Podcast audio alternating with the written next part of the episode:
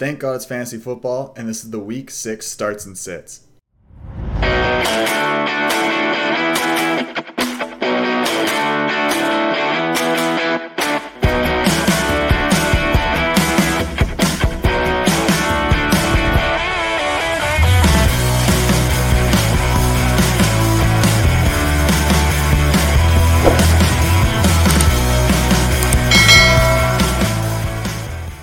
Quarterback I want to start this week is Joe Burrow. I know he got injured in week five, but he had a full practice on Wednesday, a full practice on Thursday. He is on voice rest, but I'm sure he'll be fine. Ja'Marr Chase, Tee Higgins, Tyler Boyd, Joe Mixon, they're all expected to be healthy. My only real concern in this game is that they're playing the Detroit Lions. That sounds like a cupcake matchup, but he might not be forced to air it out. You can still start Joe Burrow with confidence. At running back, let's start Myles Gaskin. So I know that you probably paid a fourth or a fifth rounder for him, but finally he's been producing. This most recent week, he played 69% of the snaps.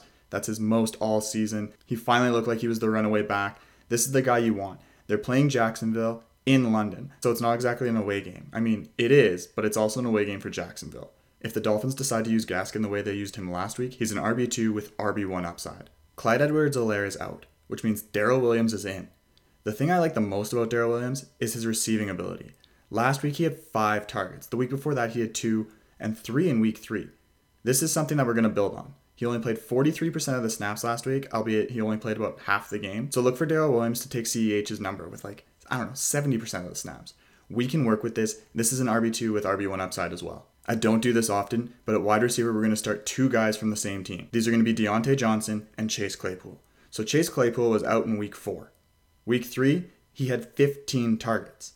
Diontae Johnson was out in week three. Week four, he had 13 targets. This week, they're playing Seattle. Seattle is going to let them throw the ball as much as they want. With Ben's terrible O line, he's going to be looking for these guys. Look for both Chase Claypool and Diontae Johnson to be wide receiver twos. I'm going to keep putting Jared Cook on this list until he performs. Last week he only had three targets, and I don't understand how. The game against the Browns almost had 100 points.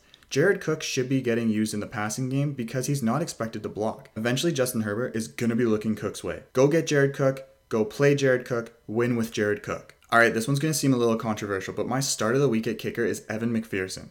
I know he missed two field goals, but those were absolute bombs to end the game and in overtime. This kid can kick, he's just very unfortunate. We need to start Evan McPherson with confidence because clearly Zac Taylor has confidence in him. Why shouldn't we? And at defense, the Denver Broncos. I know they're the fifth ranked defense right now, and people should be looking forward to playing them. However, they're playing against Las Vegas, and for some reason, people still think Las Vegas is the Las Vegas of the first three weeks, not the most recent two weeks. Expect Denver to shut down Derek Carr through the air and shut down Josh Jacobs on the ground.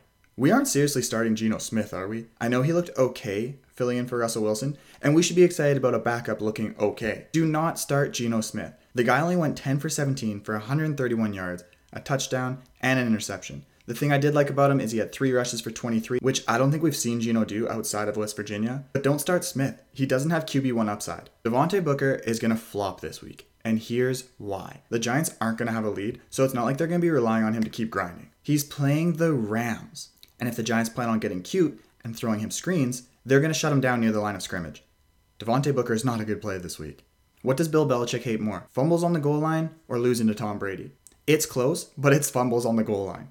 Damien Harris has two this year, one as recently as last week. Rhamondre Stevenson, because of that, got a little action. On top of that, Damien Harris has a rib injury. His most recent week was against the Houston Texans, where we expected him to go off. We were thinking about two scores, 100 yards. One score, 58 yards on 14 carries. Not ideal. This week, the Pats go up against Dallas. I expect Dallas to run the score up. I'm talking 30 plus. So that doesn't offer a back like Damien Harris much upside, especially because they've been relying on Brandon Bolden to fill in James White's role. Feel free putting Damien Harris on your bench if you can. Listen, I don't know what's going on with AJ Brown. However, I'm not a big fan. Julio Jones still hasn't practiced this week, and I'm still not in love with the AJ Brown play. I understand that they play against Buffalo, so you're expecting a huge shootout in large numbers. However, he's going to be shadowed by Tre'Davious White. Couple that coverage with Ryan Tannehill's recent play, it's not great. Tennessee has the 27th best passing offense, and the Buffalo Bills passing defense is top 5. Here's another constant contributor to this list Odell Beckham. Him and Mayfield are not on the same page. There's also more rumors that they're going to be moving on from him in the offseason. I know this happens every year, but in the middle of the season, he's played three games and has had a respectable 19 targets. I can live with that, but only 144 yards to show for it. With Jarvis Landry's injury, we expected a lot more from Odell, but maybe he's successful because of Jarvis Landry in the underneath. Let's hold Odell Beckham for now, but slowly turn up that panic meter. Name a more disappointing tight end this season than Robert Tonyan. You're playing with Aaron Rodgers. In week four, you had seven targets, two catches for eight yards. Week five, two targets, one catch, eight yards again. He's currently battling a knee injury. I expect him to play, but he's going to be playing against Khalil Mack. I'm hoping by this far in the season, you've found a replacement for Robert Tonyan. I'm sitting Nick Folk this week too, kicker of the Patriots.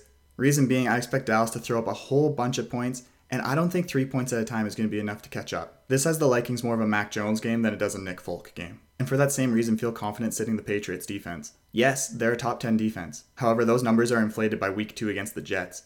They only allowed six points, had four interceptions, and four sacks. But don't drop the Patriots because next week they've got the Jets again. All right, that's it for me this week, guys. Thank you so much for listening. Please like, comment, subscribe to the YouTube. It's TGI Fantasy Football. And please follow us on Instagram and listen to us wherever you get your podcasts at TGIF Football. Thanks again and have a great day.